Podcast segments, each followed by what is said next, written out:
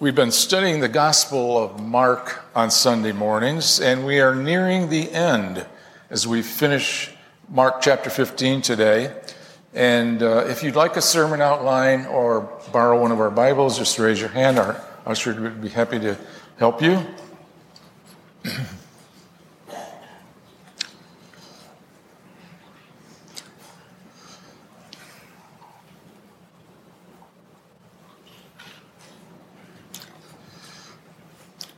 Until we got to chapter 14 of uh, Mark, Mark has sped along pretty quickly looking at some of the main events of the life of Jesus. It's the shortest gospel. But when he begins the last week of Jesus' life in chapter 14, he slows way down. Mark's pace slows down even further when we get to the last day of Jesus' life on earth. Um, and in these final paragraphs we're looking at, Mark is leaving us with the content of the gospel spelled out by the Apostle Paul in 1 Corinthians 15, which is three elements Christ died for our sins, Christ was buried, and on the third day, he rose again. Last time, we looked at the extraordinary events surrounding the death of Jesus. Today, Mark continues to slow way down as we look at the burial of Jesus. If you want to follow along as I read, we'll be in Mark 15, beginning in verse 39. When the centurion who stood there in front of Jesus saw how he died, he said, Surely this man was the Son of God. And some women were watching from a distance. Among them were Mary Magdalene Mary, the mother of James the Younger and of Joseph, and Salome. In Galilee, these women had followed him and cared for his needs. Many other women who had come up with him to Jerusalem were also there. It was preparation day, that is, the day before the Sabbath. So as evening approached, Joseph of Arimathea, a prominent member of the council who was himself waiting for the kingdom of God, went boldly to Pilate and asked for Jesus' body. Pilate was surprised to hear that he was already dead. Summoning the centurion, he asked him if Jesus had already died. When he learned from the centurion that it was so, he gave the body to Joseph. So, Joseph bought some linen cloth, took down the body, wrapped it in the linen, and placed it in a tomb cut out of the rock. Then he rolled a stone against the entrance of the tomb and Mary Magdalene and Mary, the mother of Joseph, saw where he was laid.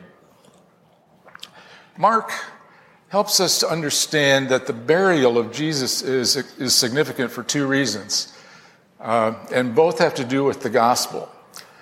First, the people who were there and why, and second, the people who were changed and why. We'll look at those two things today. First, the people who were there and why.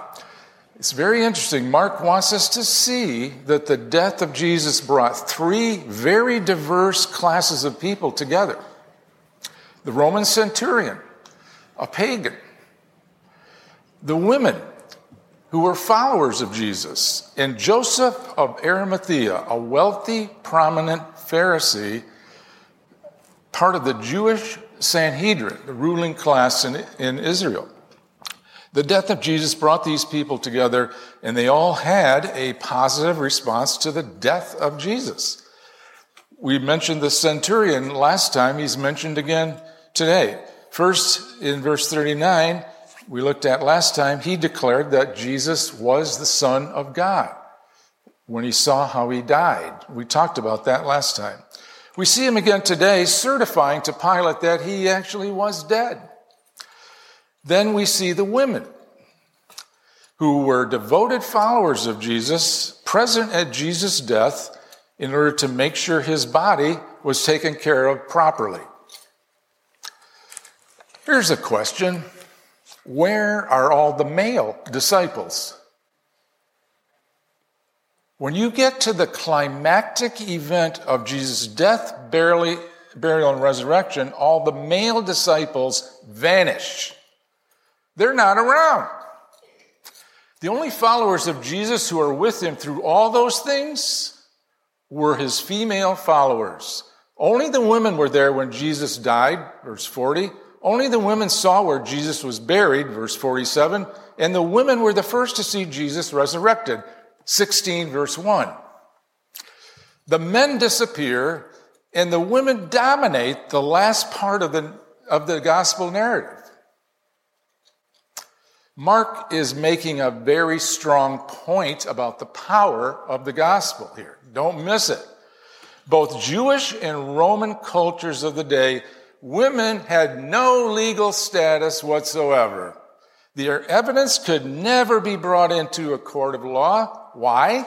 Because at that time, there was a universal understanding across all cultures in the world that women were inferior and unreliable.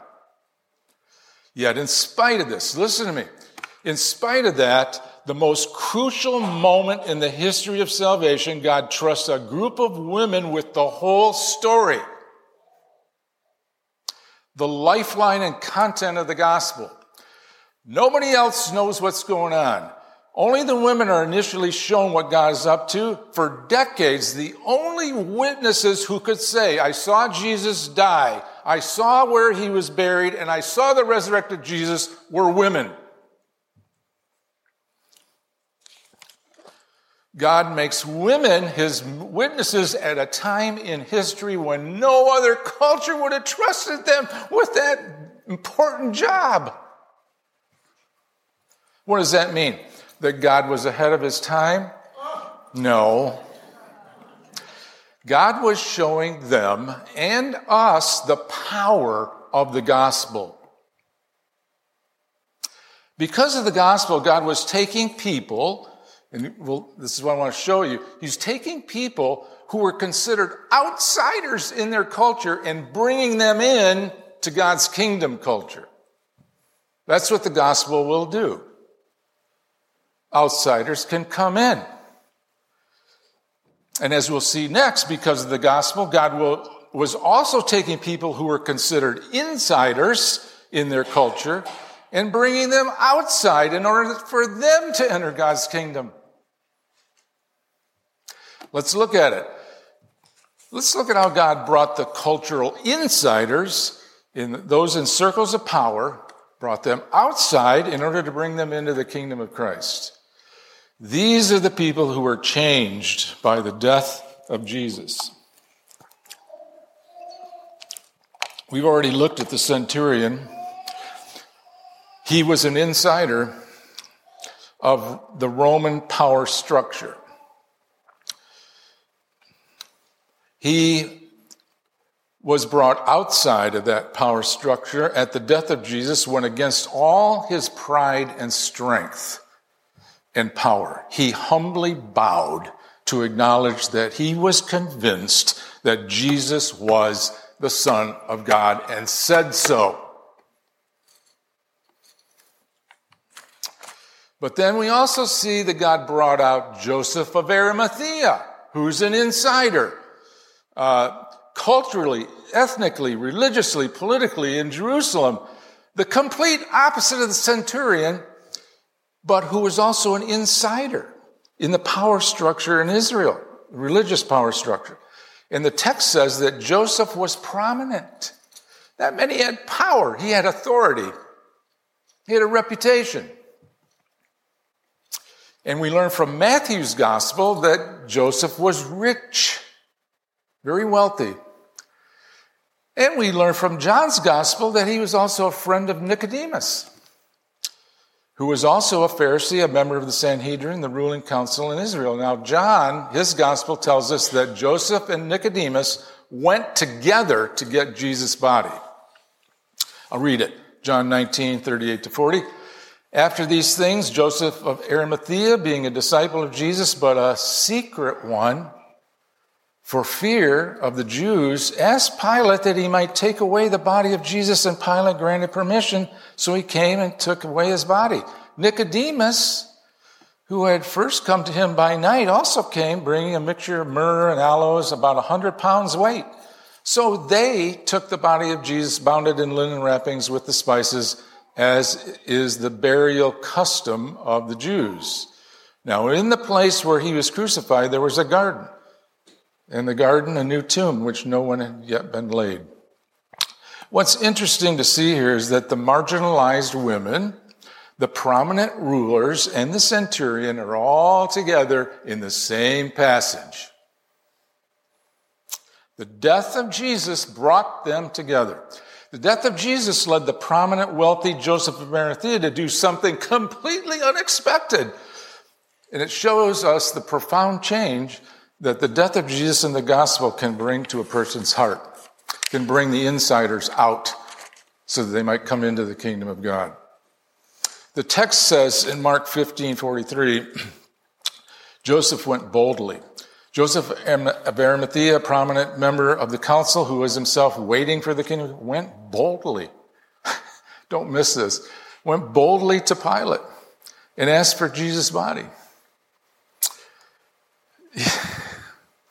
Joseph and Nicodemus got a courage they did not have before.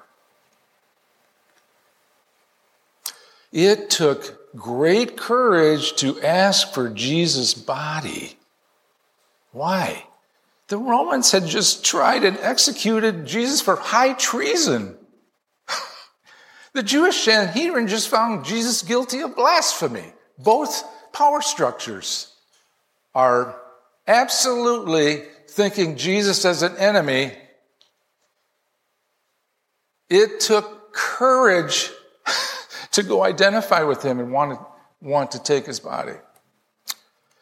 Now, Joseph and Nicodemus, members of the Sanhedrin, for the first time, for the first time, are willing to say out loud what they've been saying in secret. John says Joseph and Nicodemus were secret followers of Jesus. Read it already. These things, Joseph being a disciple, but a secret one. They liked Jesus. They followed Jesus. They believed in Jesus, but they didn't want anybody to know. They wanted to stay safe inside, inside the culture where they had the wealth, the power, the influence, the approval of all their friends. That's an insider. But now, when it's really risky, they're willing to risk everything to bury him, identifying with him publicly to show they are sympathizers of Jesus to Roman and Jewish establishments, power structures. I can't tell you, this is very risky for them. They boldly came and asked Pilate for the body of Jesus after certifying Jesus was dead, and Pilate gave it to him. They took down Jesus' body from the cross, and the death of Jesus brought these insiders out of their pride, power, comfort in the safe zone of their life into the kingdom of Christ. Their attitude towards their own status and power changed at the death of Jesus. It changed. It changed them. That's what his death will do. Before this, you see, their power, their money, their status wasn't something they had, it was something they were. that was their identity. If I have all this, well, then I'm good. I'm approved. I'll feel good about myself. Won't have to risk anything. But now, Joseph and Nicodemus are using their power and influence as members of the Sanhedrin to get Jesus' body and to do right by Jesus. They're risking everything to do it. That means something's going on here as they have understood what has happened here. Something's going on. They don't have the same priorities they had before Jesus died. They haven't, they, they're experiencing identity shift something just became more important to them than holding on to their power and stuff. Something. They were willing to become outsiders in the culture in order to identify with Jesus. Not only were the insiders, Joseph and Nicodemus, becoming bolder, they're also becoming more humble and generous. They're not only getting stronger in their courage, they're getting weaker by not holding on to their pride. What are they doing? They're using their wealth, their influence, to protect Jesus' dignity. It wasn't normal for a crucified criminal to get any kind of honor or burial. They were just thrown in a pit to bodies. In an act of generosity, verse 46, Joseph purchased linen cloth, wrapped Jesus' body in it, and placed it in the tomb out of the rock.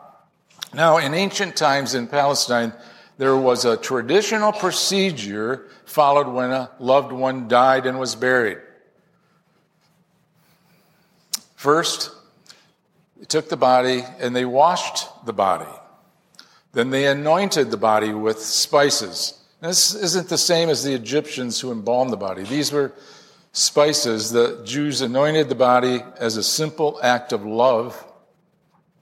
It was the final act of devotion given to a loved one. And Joseph and Nicodemus did it.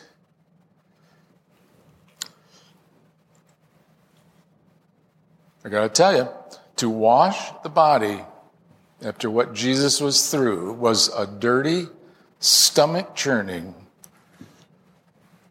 probably traumatic, awful job. In that society, it wasn't something prominent men would do. It was something given to women and slaves to do. Joseph and Nicodemus are having none of that. They're going to do it. Here are Joseph and Nicodemus washing and wrapping Jesus' body. Why didn't the women do it? They're there. If they had been like other men in Judea, they would have asked them to do it. They're, they're doing something extremely culturally inappropriate. You know what they're doing? They're not trying to preserve their power and position, they're giving it up for Jesus' sake giving it up. Think about it. That's what they're doing. And in doing so, they're identifying with God's kingdom. After anointing the body with spices and perfumes, they wrapped it in a linen cloth, and because it was the Sabbath, they didn't finish uh, the anointing. That's why the women came back the next morning to finish the job and encountered a big surprise. Well, that's another part. Joseph and Nicodemus are becoming the kind of people that the world needs to be agents of change for the gospel. That's our challenge. Bolder in their faith, weaker in their pride. That's really the signature over their lives. If you remember in the Gospel of John, Nicodemus went to see Jesus at night so people would know.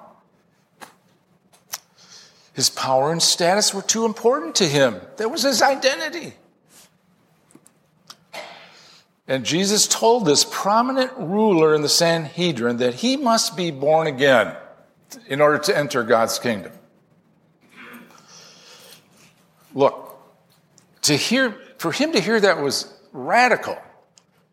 Uh, He's talking to a Pharisee, a prominent religious man who knows the scriptures backwards and forwards.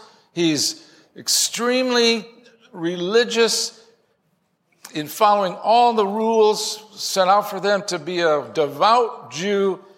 And Jesus is saying he has to go back and start at zero, born again. So far, what Jesus is saying about it, so far you've done nothing of value in, in the king in God's kingdom. Nothing. See, it doesn't matter if you're a wealthy, prominent person in society or a poor beggar on the street, the gospel is the same news for all of us. What Jesus has done for us makes it possible to have a new life and a personal relationship with God. And Jesus told Nicodemus what he had to do to be born again, to start from zero when it comes to God's kingdom. I'll read a small portion of it. John 3 15 to 17, he goes back and pulls something Nicodemus would have been very familiar with in Exodus. And he says to him, As Moses lifted up the serpent in the wilderness, even so the Son of Man, speaking of himself, must be lifted up so that whoever believes in him will have eternal life. For God so loved the world that he gave his only begotten Son, that whoever, here it is again, believes in him shall not perish, but have eternal life. God didn't send the Son into the world to judge the world, but that the world might be saved through him.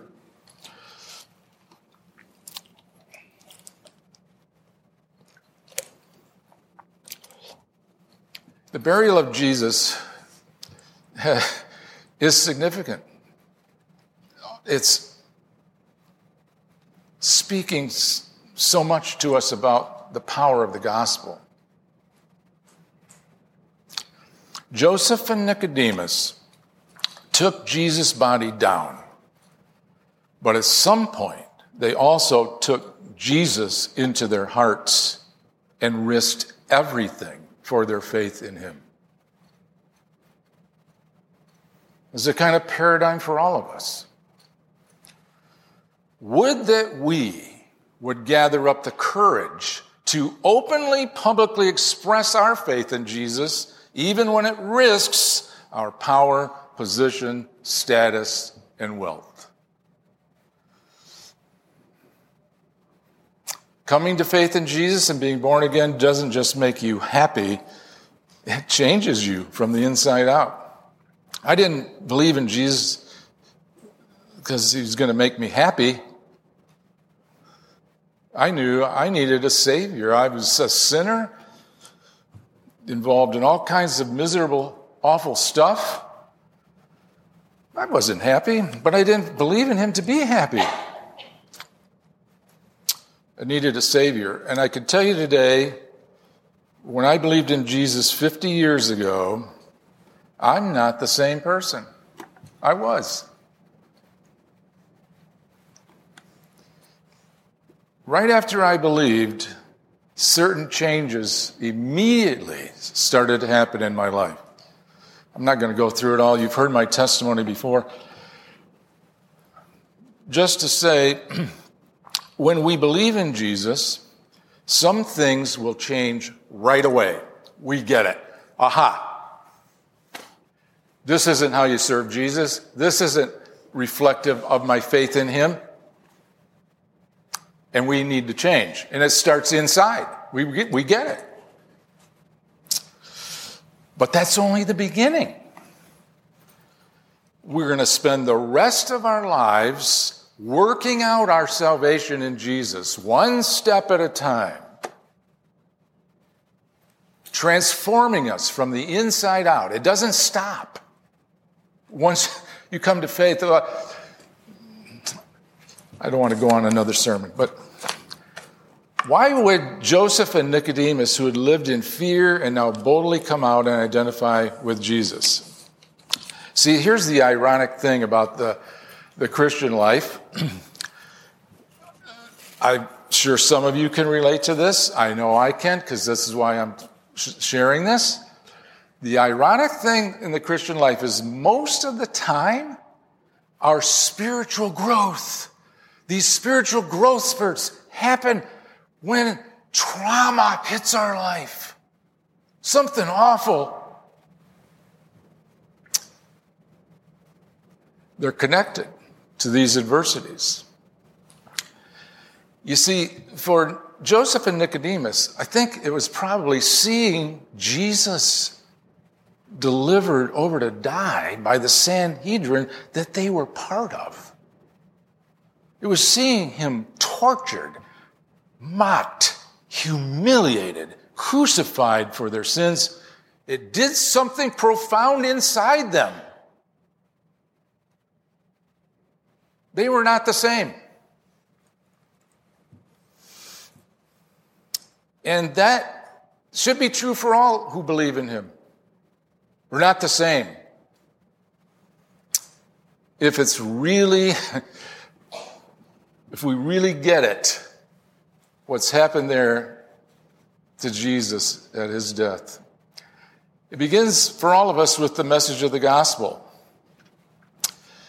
To believe and internalize the truths that we see there. And the gospel reveals the truth about Jesus and the truth about us. We are so bad that our only hope is that Jesus had to die for us. That's it. That's how bad we are. And that second part, Jesus loved us so much, he was glad to die for you. And those who believe in Jesus not only become a new person, they become part of a new community, the family of God, the church. So I leave you with this. Will you help change the world one heart at a time? Begins when you believe in Jesus, who died for you to give you the gift of eternal life, and then continues. See, continues to change you from the inside out and give you a boldness to testify to Him, identify with Him for those who don't know Him. This is going to end our study of Mark's gospel for a while. Let's pray. Father, thank you for the truth of the gospel that you've revealed to us that Jesus died for our sins, was buried, and rose from the dead three days later so that now who, all who believe in him will not come into judgment, your judgment, but will pass from death to life. Would you help us to see what Jesus did for us? Help us to internalize that in the deepest part of our being and let it humble us and give us the courage to boldly identify with Jesus who loved us to the utmost. I pray in his name, amen.